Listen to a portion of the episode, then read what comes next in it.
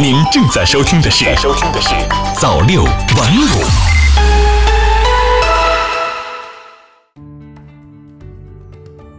朋友你好，今天是二零一九年七月二十六号，星期五，欢迎收听早六晚五早间新闻。首先来关注时政方面的消息。日前，农业农村部组织召开全国非洲猪瘟防控工作视频会议。要求进一步压实责任，坚决落实各项措施，统筹抓好非洲猪瘟防控和生猪生产，确保疫情平稳下降不反弹，肉类供给不断档，生猪市场总体稳定。国家邮政局网站七月二十五号公布了二零一九年上半年邮政行业经济运行情况。通报显示，上半年邮政行业增速呈持续上扬态势，快递业务发展势头依然强劲，服务质量持续向好。消费者申诉同比下降明显，上半年申诉总量同比下降百分之二十三点八，其中有效申诉总量同比大幅下降百分之七十点三，消费者对邮政管理部门申诉处理满意度为百分之九十八点七，同比提高零点四个百分点。在七月二十五号举办的北京国际城市轨道交通展上。中车四方公司发布了更轻盈节能的下一代地铁列车 C Travel，其车体采用碳纤维复合材料，车辆减重达百分之十三，能耗降低了百分之十五，同时还具备了无人驾驶、智能空调、智能照明、主动镜像转向架、主动运维等诸多功能。列车不设司机室，乘客可以站在车头。列车两侧还安装有能上网的透明显示车窗，可以实现虚拟场景、网上服务、媒体播放、广告呈现、订票、查看沿线各站信息和换乘方式等功能。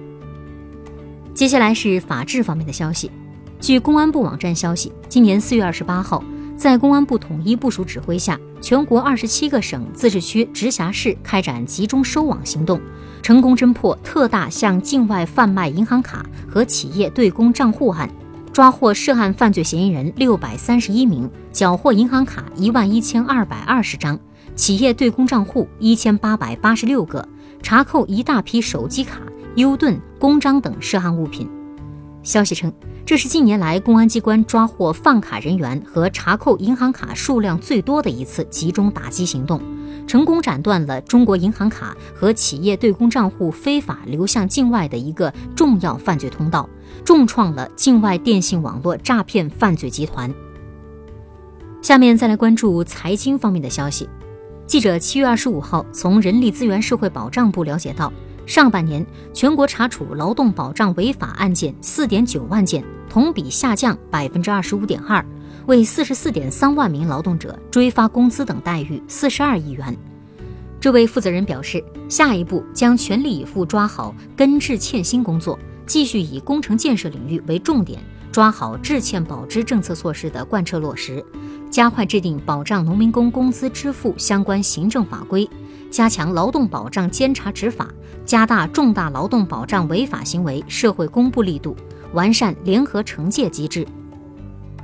人力资源社会保障部就业促进司司长张莹在七月二十五号召开的二季度新闻发布会上表示，今年一到六月，全国城镇新增就业七百三十七万人，完成全年目标任务的百分之六十七。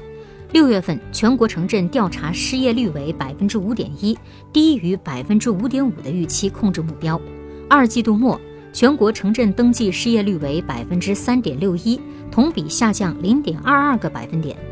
张莹介绍，上半年重点群体就业保持稳定，二季度劳动力市场供求基本平衡。下一步将继续把稳就业作为首要工作目标，以实施就业优先政策为主线，确保就业目标任务的完成，确保就业局势的总体稳定。七月二十五号，工信部网站公布了二零一九年上半年通信业经济运行情况，数据显示。上半年，移动互联网累计流量达五百五十四亿 GB，同比增长百分之一百零七点三。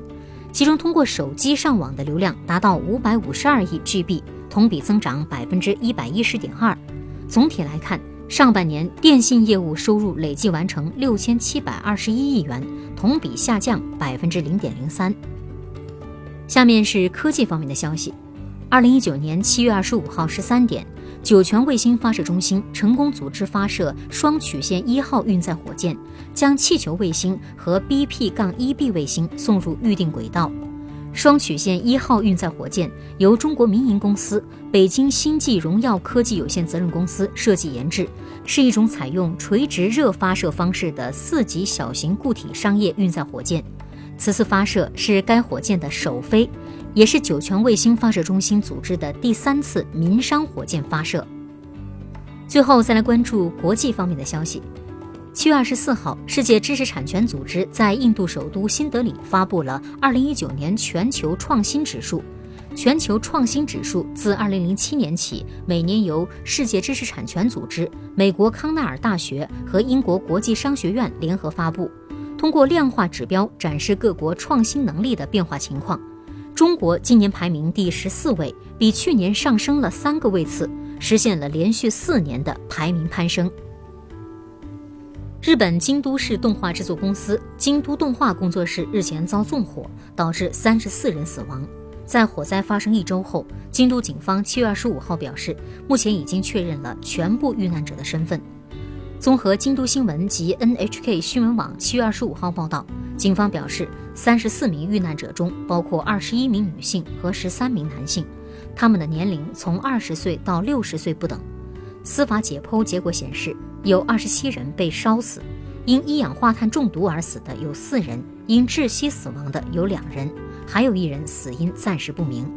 京都警方表示，会开始把遇难者的遗体转交给其家属，考虑到遇难者家属的心情，会在经过慎重商讨后再宣布公布遇难者身份的时间和方式。